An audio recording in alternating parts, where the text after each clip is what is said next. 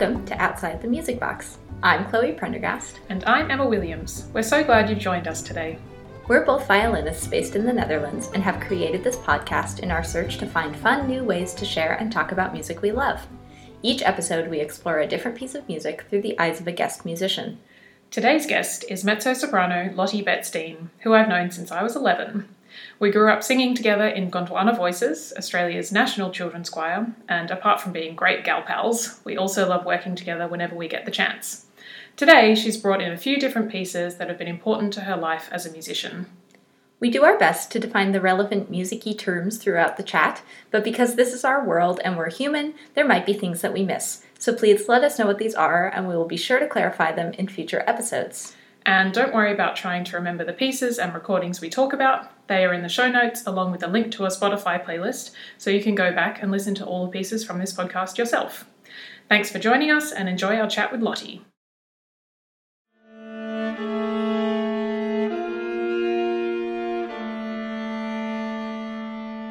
Black, black,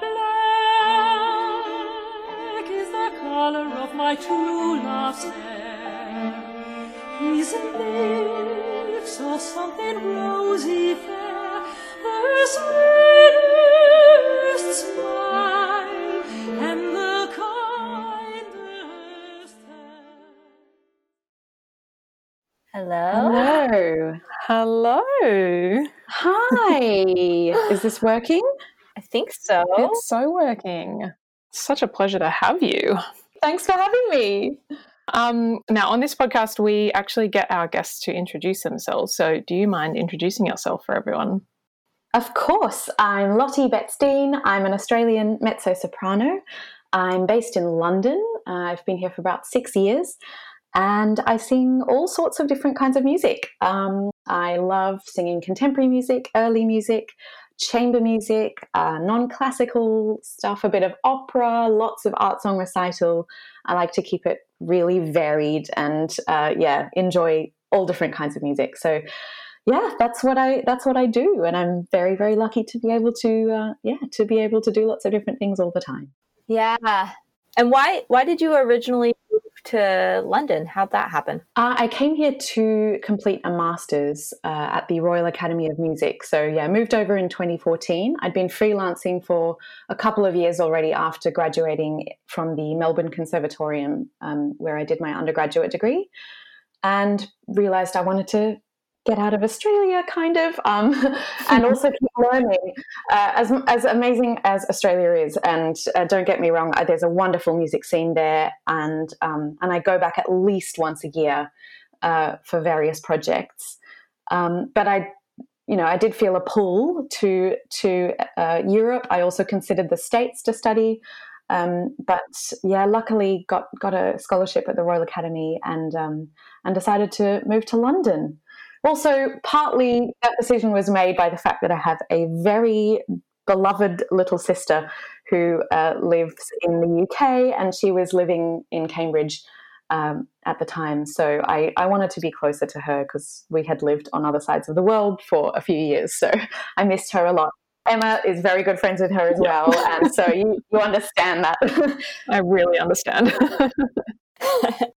And you've brought a few pieces today to talk about. Do you uh, know which one you want to start with? Ah, wow. Um, why don't we start with the Berio folk songs? Great. It's the most substantial of of the songs that I've chosen, um, and yeah, it's one of my favorite pieces to perform. So, when did you first um, hear them or sing them, or where did that start for you? Your journey with with Berio? Well, uh, I'd heard them. I remember hearing them in, during my undergraduate degree and um, just falling in love with them.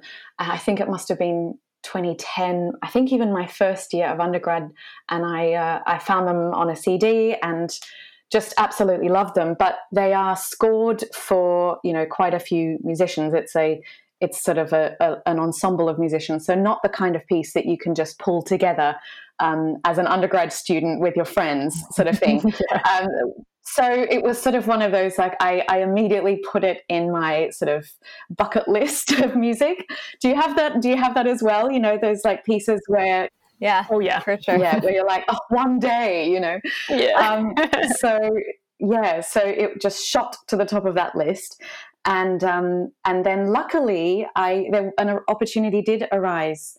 I think it was in 2013 uh, to perform the full set of songs with um, an ensemble made up of staff members at ANAM, the Australian National Academy of Music. And, um, and the ensemble also included my uncle playing the clarinet, um, Paul. Ah, He's a clarinetist. And uh, so that was a really special, a special memory. And I finally got to got to sing them for the first time. And since that first performance, uh, I've revisited them a couple of times in London, and then uh, and most recently in Brisbane um, with my uncle again. Uh, his new ensemble. he has a new ensemble based in Brisbane called Ensemble Q, and um, and we recorded that performance that was last May, and it's actually going to be coming out on a CD as well. So it's been a really interesting. It's been one of those pieces that sort of has like accompanied me on my career thus far from the beginning to to now. So yeah, it's a wonderful piece. You'll hear more about this later, but for some background, Luciano Berio was an Italian 20th century composer who wrote this set of 11 songs for voice and small ensemble in 1964 called Folk Songs. Berio used folk or folk like songs from all over the world in different languages, though two of them were actually composed by him. He wrote this collection of pieces for his wife at the time, Kathy Berberian, who premiered many of his works. And do you remember what stuck out to you when you first heard it? Like, why did it shoot to the top of that bucket list? Well, I mean, to, the the opening is incredibly enigmatic and beautiful, and I just couldn't get that opening of the piece out of my mind. It starts with this really beautiful viola solo, and Berio instructed the viola player to sort of play it like a wistful country fiddler, and it really has that kind of it takes you somewhere else immediately.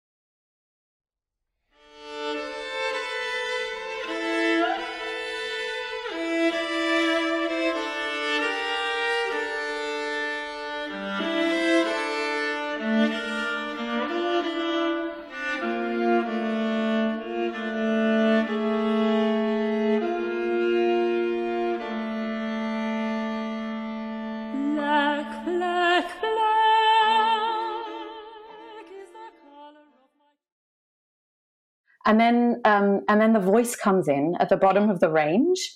So really singing very low um, for the for the mezzo voice. Uh, and it's it's an american song an american not actually a folk song. The first one the first two songs are actually not folk songs. They were compositions by this composer called john jacob niles that then berio arranged.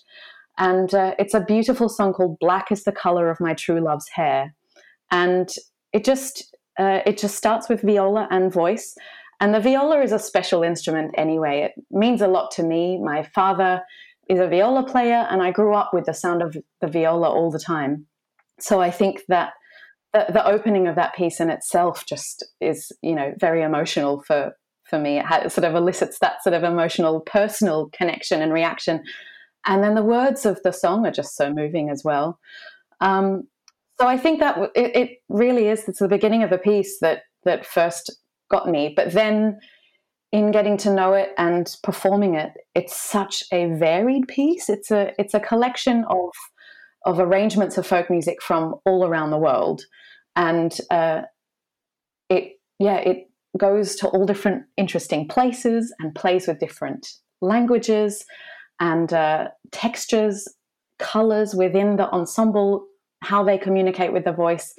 It's a really, uh, really varied and fascinating work. Uh, so yeah, I think that's what sort of grabbed me about it was that variety that's al- already inherent within the piece because Berio collected these songs from from all around the world from different times and then put his own spin on it. And it's incredibly accessible as well. You know, they're, all of the tunes are you can sing along. You know, it's this. maybe when you think Berio, you you associate that with Berio being being a um a, this Italian composer Luciano Berio, who was composing in the first half of the 20th century, and he wrote a lot of quite uh, quite challenging music, quite unusual, very modernistic and avant-garde kind of music.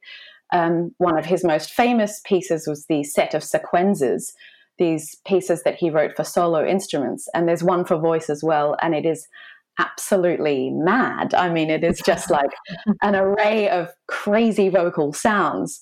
And um, mm. so he's kind of, to some extent, associated with that very modern way of composing in the 20th century. And yet, this piece, which was, I think, written in 1964, and it was just actually totally not that at all. Like it was, it was very simple comparatively. It was going back to folk music and uh, just a collection of lovely tunes. you know, yeah.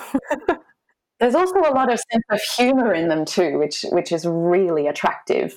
And uh, like one of them is called Ballo, um, which actually he wrote. That that is one of the exceptions. That's not a folk song. He he did write that song, and it sort of. Um, the, the voice has to sort of speak very very quickly this this word ballo over and over, sort of ballo, ballo, ballo, ballo, ballo, ballo, ballo, ballo, ballo, ballo, ballo. And that in itself is sort of like a fun challenge, you know?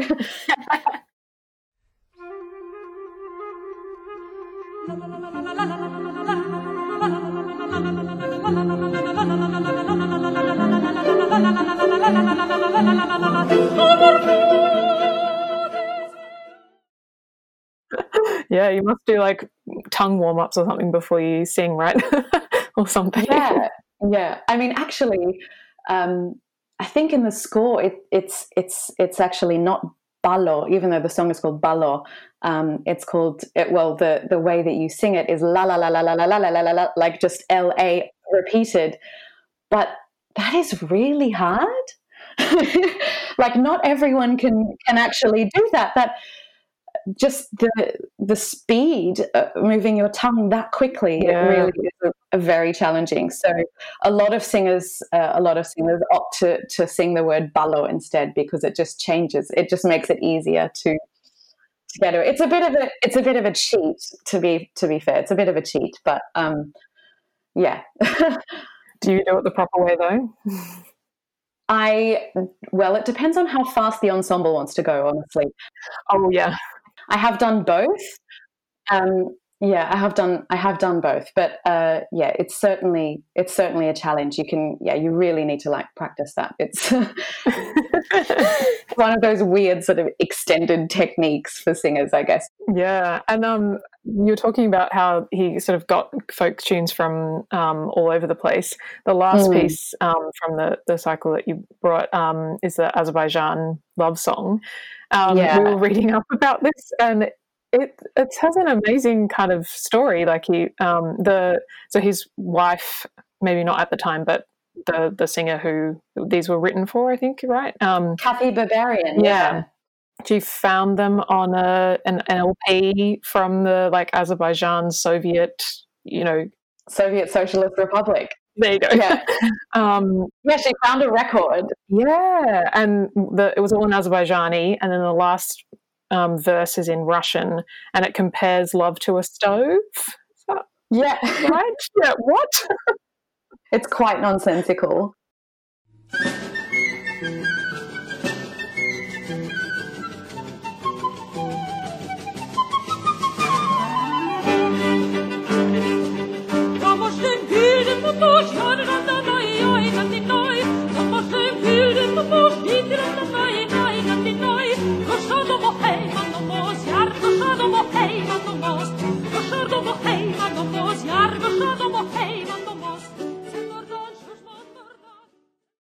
Kathy Berberian, this wonderful singer who was married to the composer Berio um, at the time of it, or I think their marriage was sort of ending at the time um, that the piece was written.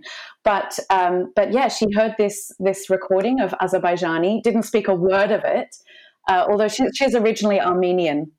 From her family history is Armenian, but but no Azerbaijani, and she just learned it by rote.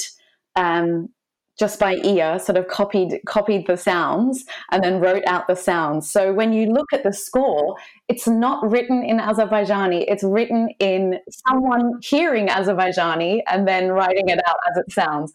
So it's quite comical in that sense as well because it's yeah. not it's not written in a language.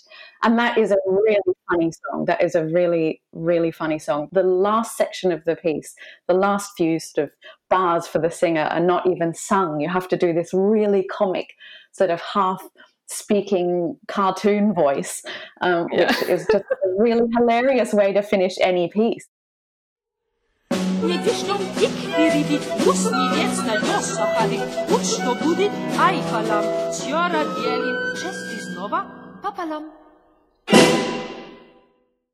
And then you're done. Yeah and then you're done. Yeah. And yeah, it, it's just such a great piece. It goes to so many different emotional places as well. I mean, you have this really quite comical, nonsensical, uh, oddly sort of aggressive final Azerbaijani, apparently a love song, but it's not at all.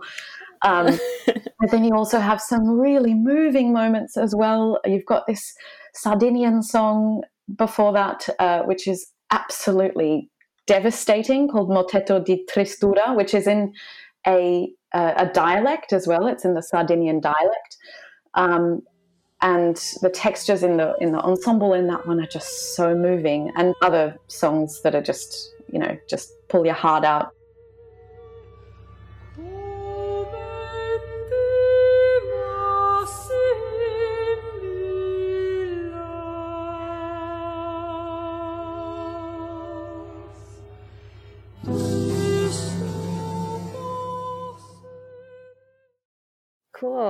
Yeah.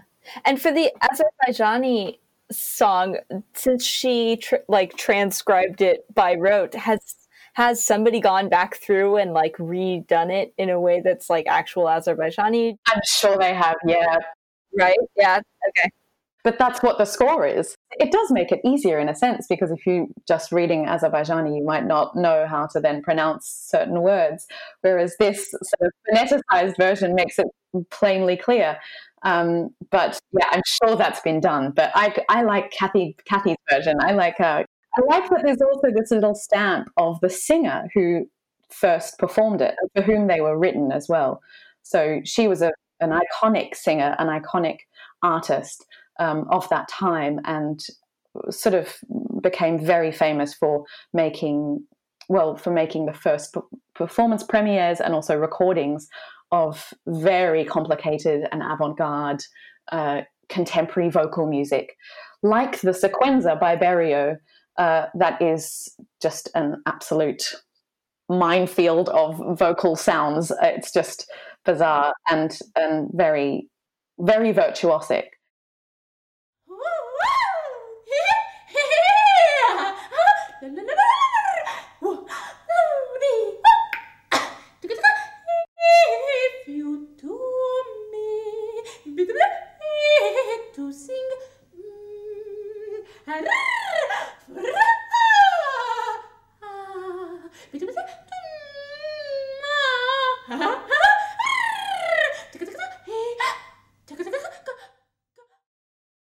and uh, she also wrote her own pieces as well, uh, including a, a vocal piece called Stripsody, which is uh, it's not written with music. it's not. It, I don't know if you know if you've seen the score, but it's a graphic score, so it's literally drawings of the things that you you're meant to imitate.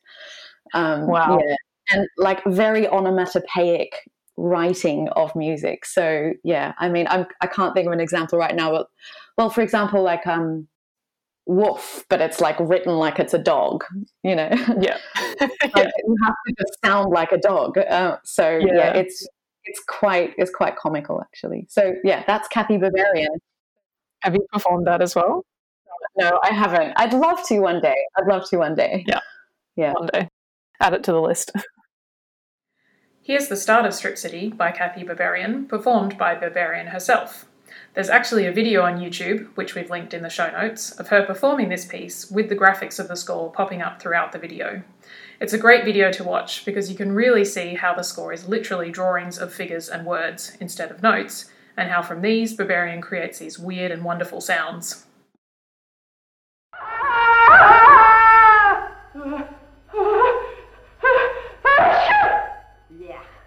Blum, blum.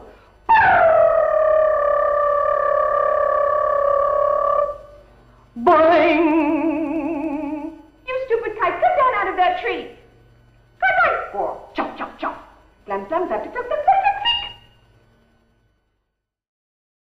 Um, and with the Shaw piece, it's it's kind of in a way it's quite similar to the Berio in that um, there are parts of it um, that the singer is sort of singing relatively simple melodies, and then you've got these like really interesting textures of um, uh, the the ensemble underneath. Um, is that kind of why you brought them both together, or it, or is it just because you love them both?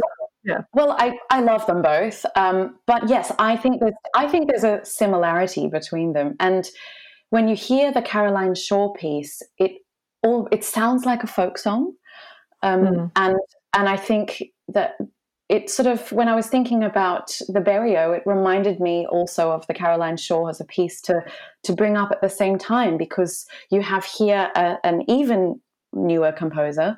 Uh, she was born in 1982, um, and she she's written a, a piece as if it were an ancient folk song, like the ones that Berio used in his folk songs, uh, and she's she's really found that sound in a way, um, but but it is totally composed, and again, there's also there are two songs in the Berio folk songs that were written by Berio um, that were not folk songs, and two song the first two songs in the Berio folk songs, which were American songs that were written by this composer Niles. So I just find that sort of relationship really interesting between actual folk music and folk music that was composed, but then sounds like folk music, and why that is. And then what is folk music, Yeah, right? exactly. It- like honestly, really, like what? Yeah, folk music is being written every day. Yeah. Yeah, I think um I actually heard I think I it was Pete Seeger who said that folk music is music sung by the people. And Yeah. that's like that was his definition of it is just music sung by the people. So then there you go. Well, folk meaning the people, does folk. Yeah, it's that's Yeah. exactly it. Yeah, that's exactly it. So, whatever you know, maybe maybe the folk music of this time is going to be Dua Lipa. what, what everyone's singing and listening to becomes that. Um, but but it, it is interesting when you have contemporary composers, or in the case of Caroline Shaw, contemporary composers. I wouldn't say Berio is contemporary really anymore, um, but often is still sort of, I guess, 20th century modern, I suppose. Um, but you have these composers that are able to also then still distill this ancient sound, this ancient folk sound, but then do something completely modern with it in the way that the the instruments are sort of written around it and yeah i just i love what i love what caroline does with with the text and does with the relationship between the string quartet and voice it's just very beautiful Mm, yeah, it also has a really compelling start as well, kind of like the Berio in that the the harmonics of the strings that are Yeah. being used um, and creating this kind of silvery sound to to start the piece. It's yeah, it really draws you in and and you feel like you're going on this kind of journey through a magical place or something.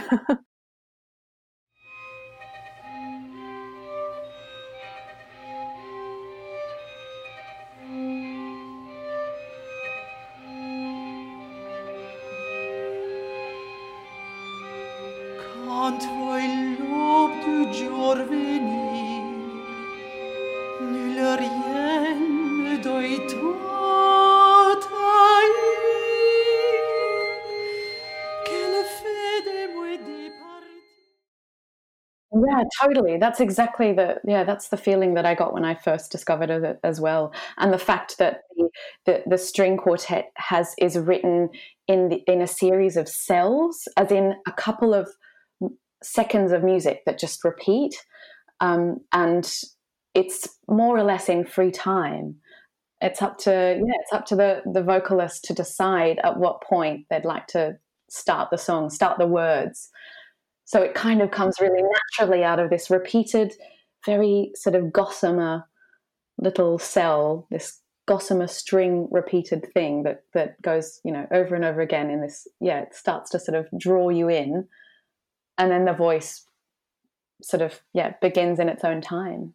And I like that sort of I like that kind of writing as well when when a composer hands you the reins and say, okay, just in your own time. That's a nice feeling. Yeah. yeah, definitely. And also it'll change depending on the context, the day, what space you're in. That gives you the freedom to actually be in your surrounding and, and decide what's best for that moment, right? Yeah. Yeah, exactly. Sort of really let let it settle. Let the music settle and wait until that moment is exactly right. Yeah, it's a, it's a, it's a really special gift to, to be given by a composer.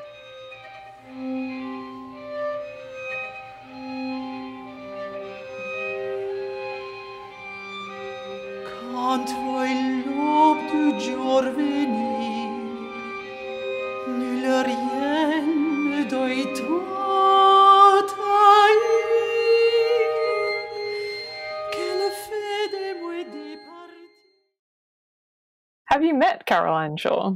Have you no, worked with her? I haven't. No. no. I haven't, but I'd love to. I'd love to. But I've been in, I've been in touch with her. Um, she kindly sent me the score for this. It's only been performed a couple of times. It was uh, commissioned by Ann-Sofie von Otter, this Swedish mezzo soprano who is pretty much my idol. I mean, she's the, the an artist who I really, really look up to as an artist who is absolutely at the top of her game.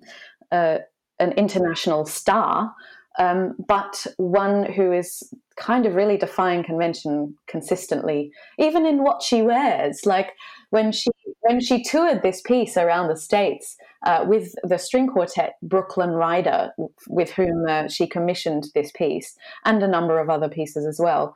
Uh, she wore like a velvet suit, you know, just amazing. What, meanwhile, you've got other opera divas uh, doing chamber music concerts in big ball gowns, then just ending up looking like opera singers doing something different. Um, but, yeah. but with Anne-Sofie, it's that is her. That is her. It's completely, it's completely natural. Um, and I I really admire singers that can, or any artists or musicians that can cross those lines, those boundaries that we seem to make make up for ourselves. Yeah. That that inspires me a lot. So I don't know how we got into that, but um, how did you discover the piece? So uh, the the disc that Ann-Sofie von Otter and Brooklyn Rider released uh, with this piece on it, I found through looking for another piece um, that was on that same CD in listening to that album, came across this Caroline Shaw and thought, I mean, no, I have to do this one as well. And I, there are actually some others on that disc that that are also wonderful, and I'd like to do. So, um, yeah, I, I I like to find things that have been commissioned for a specific artist and project, and then further that. You know, there's perhaps artists might not necessarily want to or be able to uh, perform that piece as much as that piece deserves. So it's nice to it's nice to find music um, that is quite fresh, but then hasn't been given as much of a chance to be performed, and then introducing it to an audience that definitely wouldn't have heard it before. So I think when I first performed it, it was only only this year I first performed the Caroline Shaw, um, but it, I'm I'm fairly certain it would have been the, the, the UK premiere of that. Yeah, I mean, actually, that's a really good point that so many new compositions are done one time for one thing. And um, there's so much that can happen with a piece when it gets to really settle either with the same performers or different uh, performers. Like if it gets spread, then I'd say more, maybe more so with, with yeah, if, if yeah. it goes to other singers and they do different things with it. That's when, yeah, that's when the piece starts to take on a life of its own as well and uh, and hearing different recordings of the same the same piece just it's like looking at, at an image through you know through different colored lenses and it changes what you see completely and the voice is the voice is such a personal thing as well. I mean, there is literally no that no two voices sound the same. Um, so yeah, I do. I really appreciated that um, that Caroline sent me the score because it's also that sense of trust, you know, of like, okay, this is this is a new thing, um, but you may you may go, you may be the second artist to go, and, and to also just you know like follow follow in Anne Sofie von Otter's footsteps for anything um, is just amazing. So yeah, so I was really grateful for that, and and I look forward to performing it more. Yeah, that's really cool. And what's the piece about? Uh, so it's an it's an anonymous uh, troubadour song from the 12th century uh, in France. It's a it's a French song, and uh, and the language is in Old French as well, which is also beautiful language to sing in. Um, and it's a it's a typical what was known as aubade or a morning song, um, in which there are lovers discreetly meeting um, and and then resenting the coming of the next day because it means that they have to separate. And uh, and it's just it's really beautiful and sad uh, at the same time. It's such a you know universal feeling that like oh i don't want this to end you know? Um, and the fact that there's this anonymous beautiful 12th century text uh, that has that exact same sentiment that you know we've all experienced in some way or other whether that is a dis- discreet meeting of lovers or something else it's just that kind of um, strange resentment of something that you're enjoying. You know that it's going to going to finish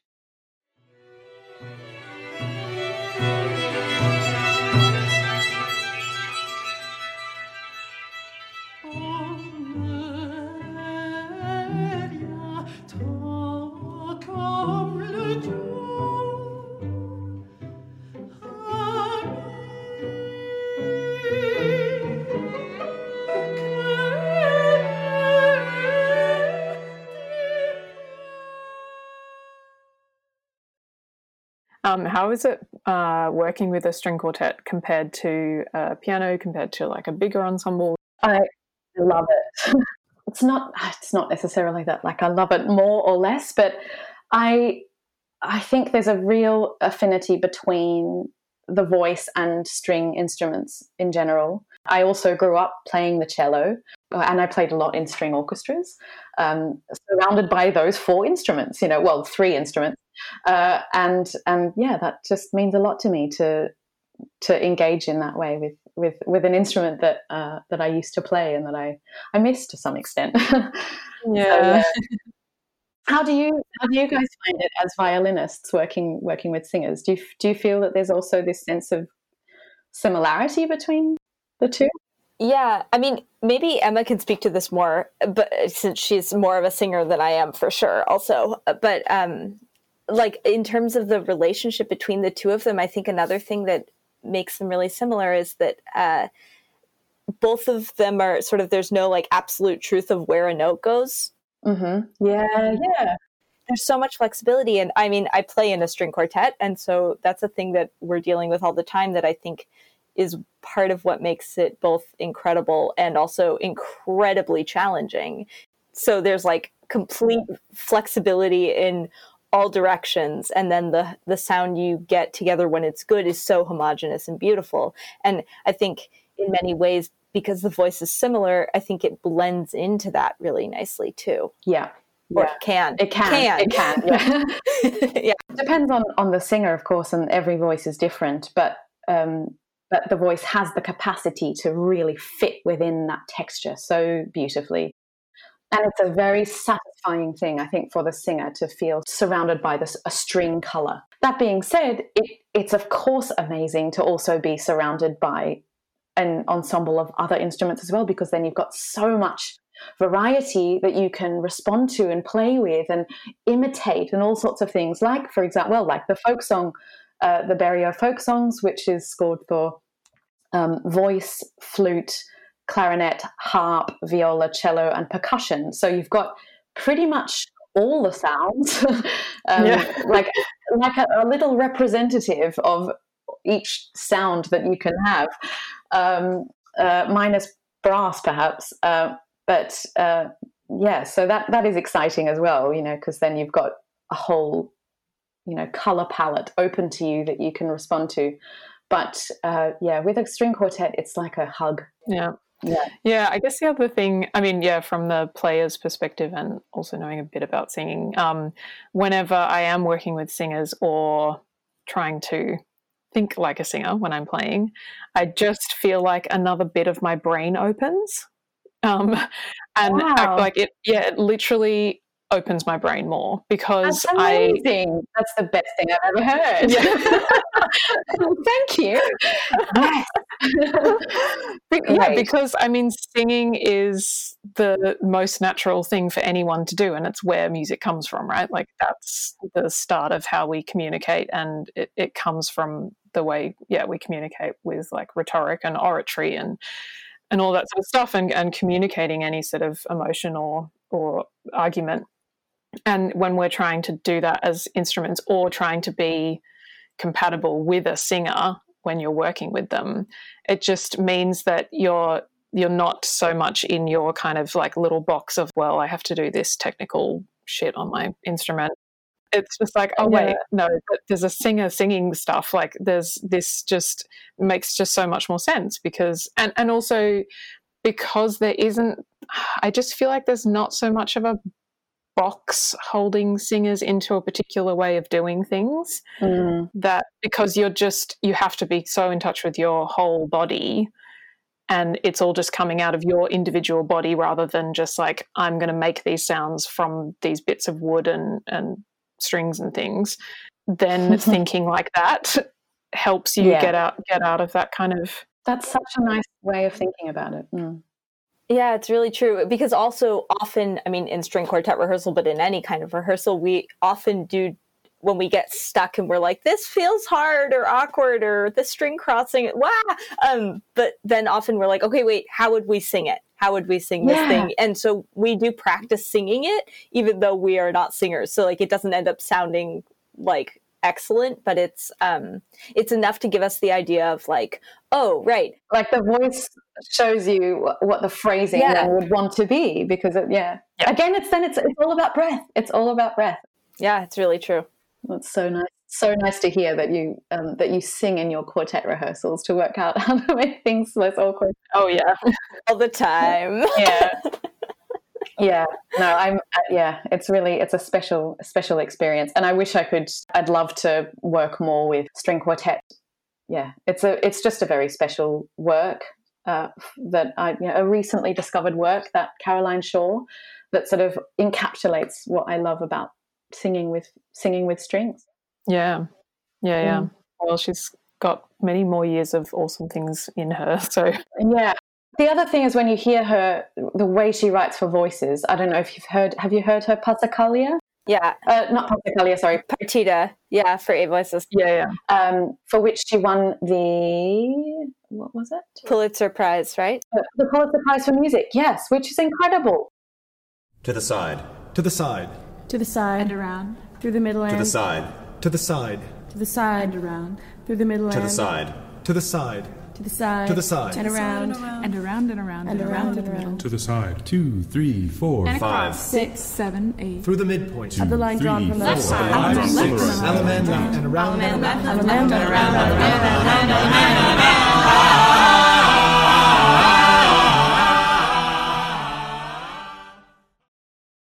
It's such a cool piece, and the use of yeah, the, this sort of homogenous sound amongst the choir that she creates is just absolutely thrilling. She understands uh, she understands the voice, but also understands how to write uh, for the voice with other instruments so well. I think it's she's clearly a singer. Yeah.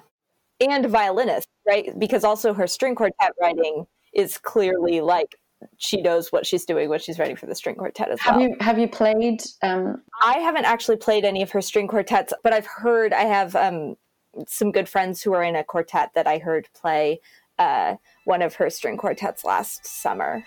Emma Emma was there also, and that was yeah, it was beautiful. And they do, I think they've played like a lot of her work, and it's like very idiomatic for string quartet, and I think just does a really beautiful job of, um, yeah, using all of those kinds of textures and um, sounds that you can get. Exactly. Yeah. Yeah, and we saw the partita um, performed with Netherlands Dance Theatre dancing to it. Wow, that um, would have been a couple years amazing. ago. I'm a huge Netherlands Dance Theatre fan. Yeah, that is like the, one of the best things about living in The Hague is you ride 10 minutes down the road and you get like 10 euro youth tickets to see Netherlands Dance Theatre. That And is so cool. yeah, um, and that was such a mind blowing night. Oh, yeah, I can't imagine. Amazing. Yeah, yeah. I'd love to. I, I had no idea that there was there was a ballet choreographed to that piece, but it also, yeah, it makes perfect sense. That that would be absolutely perfect. Yeah. for that. It was incredible. Yeah. It- yeah. Yeah. yeah. it's it's it's music that you can see, you know, as well with with her, and uh, yeah, especially that piece. It's so theatrical, so yeah, it just it totally translates to the stage to to movement. Yeah, absolutely. To the side. To the side. To the side. And around. Through the middle To and the side. To the side. to the side. And around. Through the middle To the side. To the side. To the side. To the side. And around. And around and around And around to and the middle. around. To the side. Two, three, four. Five. Six, seven, eight. Through the midpoint. the line drawn from the left side. Five, Left six. side. Element left and around and around. And around and around.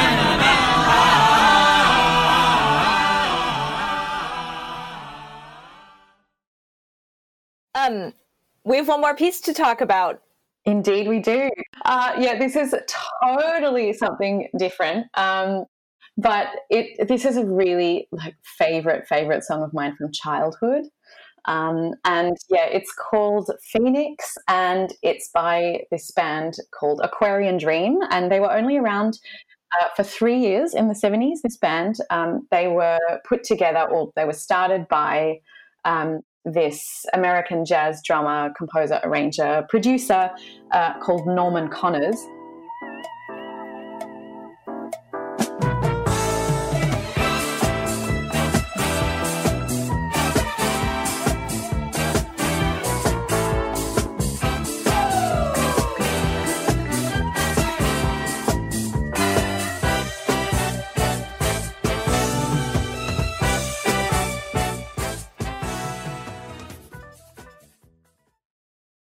But yeah, just an amazing track. Uh, it's a disco classic. It's quite obscure, really. Um, I wouldn't. It's not one of those disco tracks that everyone's going to know. Definitely not. But it's uh, it means a lot to me uh, because I, I grew up with this song. We had a a very good family friend um, who was really into disco and yeah, obscure disco and funk and bossa nova as well, and uh, and made us uh, my made my sister and I a like a mixtape, like a, a playlist mixtape.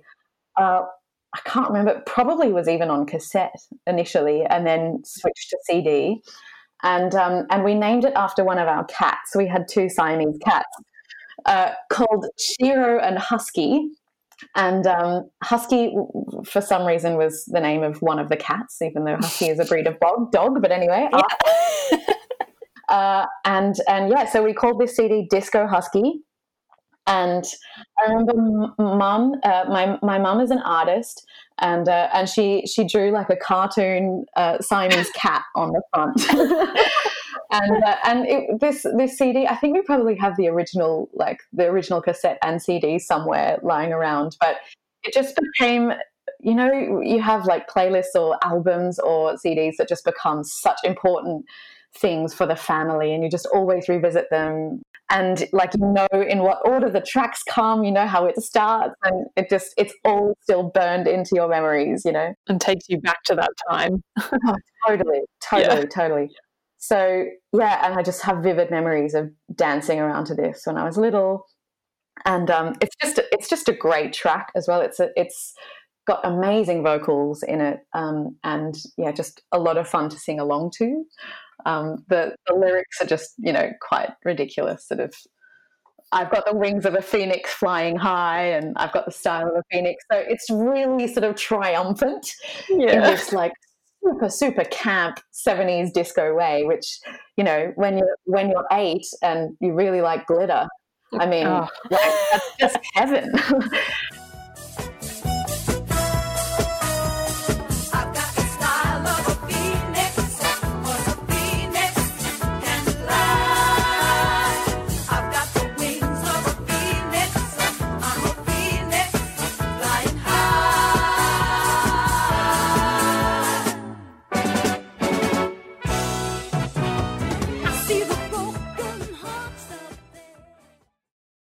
so that's why that's why I wanted to talk about it really because it's just it's just one of those songs that yeah it's I wish it were more famous you know because it is Yeah.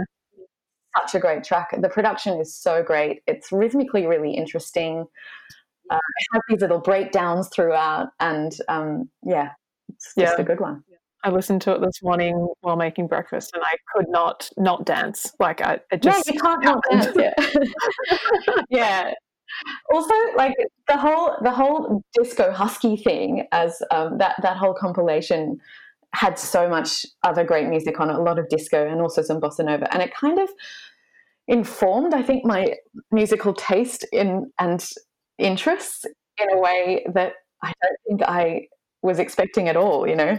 Like i still really love disco and what disco then brought to the house music thing all of the samples and everything that were used from 70s disco in house music. I after school I had a stint um, working as a uh, working as a host in a nightclub, and it was like a really disco centric nightclub. And I just I just loved dancing to disco and, and house music that was really inspired by disco. And um, I mean, like my days of clubbing are very much behind me, um, but they're really treasured memories of sort of of dancing to that, and and uh, and I and I think I just got that. I got that taste for disco when I was eight, listening to this song, you know, dancing around my room, and uh, yeah, and that was kind of what, yeah, my my when I did have those years of sort of going out dancing, that was that was what I would always choose to choose to dance to. And I remember, I definitely remember one time um, being in uh, one of my favorite clubs in Melbourne and speaking to the DJ, who was a friend of mine, and I brought, I sort of said, Do you know Aquarian Dream? Do you know this song Phoenix? He was like, Whoa, that's such a deep cut. I haven't, like, I've never played this. No one knows it. So, like, why would I spin it? And I said, No, please just just do it, just give it a go, wait and see what happens. And sure enough, the dance floor absolutely lit up. And it was just this bizarre moment where I was like, okay, I'm 19 or however old I was in a in a club with my friends dancing to the same song that I used to dance to when I was like seven. So yeah. Oh, awesome. That's really cool. Also, you were talking about it being rhythmically really like fun and interesting and that was the thing that Emma and I were talking about about the rest of the music that you brought today is that there's a lot of really cool intricate rhythmic stuff happening. Yeah. I mean, I as a singer, I really love to rhythmically challenge myself. And I think that's part of why I also perform so much contemporary music and or and 20th century music and just unusual things. That really makes me tick. And yeah, I guess that's a, a, a feature in all of the songs um, that I've, all of the pieces that I've brought is that, yeah, it, it it's uh, it, it you can dance to it. yeah. so disco's totally related, is what we're saying. Yes, disco is everything. it all started with disco. yeah. yep. Well, that sounds like a pretty good place to start wrapping it up. we have a question that we ask everybody at the end of every interview. Yeah. And that is um is there a piece from another instrument's repertoire that you're jealous of? Oh, let me have a think. Let me have a think. Um I mean, I like there are lots, honestly. Yeah. There are so many great. yeah. hmm. Well, there are a couple of pieces that spring to mind immediately. One of which uh, is a viola piece, and it's just a beautiful tune. Um, and I, it again, it's something from childhood in this in the in that I listen to it a lot. I listen to it being practiced a lot uh, when I was a kid um, by being practiced by my dad, who played the viola and played this piece quite a lot. Uh, it's a piece by Berlioz, and it's called Harold in Italy. And it's just a beautiful, beautiful piece with a beautiful tune. And I think it would just, it would sing very well. You know, it's the kind Mm. of piece that would just, it would be a beautiful vocal piece. Obviously, it's a viola. It's essentially a, a viola concerto, so it should be a viola concerto. There's not enough great music for that for that instrument anyway. So I certainly wouldn't want to steal it. But I always find myself singing along to it if I hear it. So that's kind of perhaps one. I That's mean, great. Oh, uh, there's one other piece I've been listening to a lot recently that I'm like really obsessed with. I remember discovering it years ago. Um, it's by Bartok. It's the Piano Sonata. Do you know? Oh Oh yes. No. It's really cool. It's real, and it has that those really jagged edges, uh, rhythmic Cool. jagged edges. It's really aggressive and fun, and doesn't take itself too seriously, but has this really sen- like this great sense of humor and life. Again, it's not like you can sing that piece, but I would love to be able to sit down at the piano and play that because it's it's just wild. Yeah, nice. Yeah, yeah. Cool. Yeah, oh, Bartok. So good. Bartok is so good. yeah, love Bartok. Yeah. Yeah. Um, and what is the best way for people to get in touch with you? Do you have, or to support you, or um, whatever? That's a lovely question. Um, I am on Facebook. I've got a Facebook artist page. Uh, I'm on Twitter at Lottie Betts-Dean. Um, on Instagram at Dottie Let's Bean. Funny spoonerism there that I now regret. Um, So yeah, lol. Um, but then uh, at the, I mean, at the moment, um, there are a couple of sort of online things happening. Um, Emma, I'm not sure if I think I think you knew about that. They did like an online concert in April, so that's still available online, and um, and it is ticketed, but um, it also goes to support a, a fund based in London that's supporting Australian young musicians and dancers. Um, so so that is that is sort of one way of supporting if if people want to, um, Yeah. and it's it's a collection of it's a recital of songs.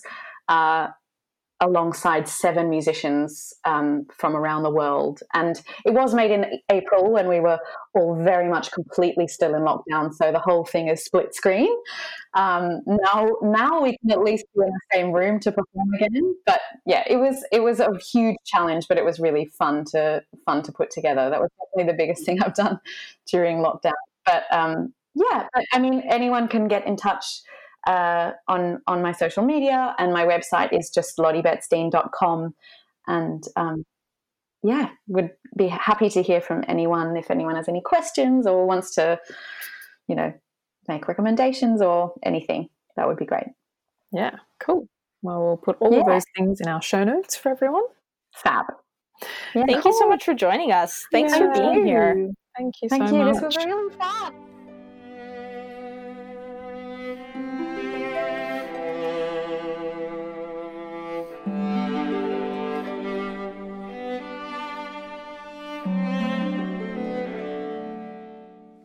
So much for tuning in to Outside the Music Box. We hope you enjoyed our chat with Lottie Betts-Dean. If so, please subscribe, rate, and review this podcast and tell all your friends about it. It really makes a difference in the algorithm of the internet magic and helps our visibility. And thanks to Joanna Neuschatz for her help with editing. We'd also love to hear from you. If you have any questions or want to share music that you love, you can write to us at concerts.musicbox at gmail.com or on Facebook and Instagram at musicboxconcerts. Write in with comments or questions and we'll get back to you. In the show notes, we've included links to three Spotify playlists one specifically for the pieces in this episode, and the others for all the pieces we've talked about on this podcast so far. However, we really encourage you to purchase music in order to support the artists. The best way to support Lottie is by going to her website, lottiebettsdean.com, which we've also linked in the show notes, or following her on Facebook, Instagram, and Twitter. See you next time outside the music box.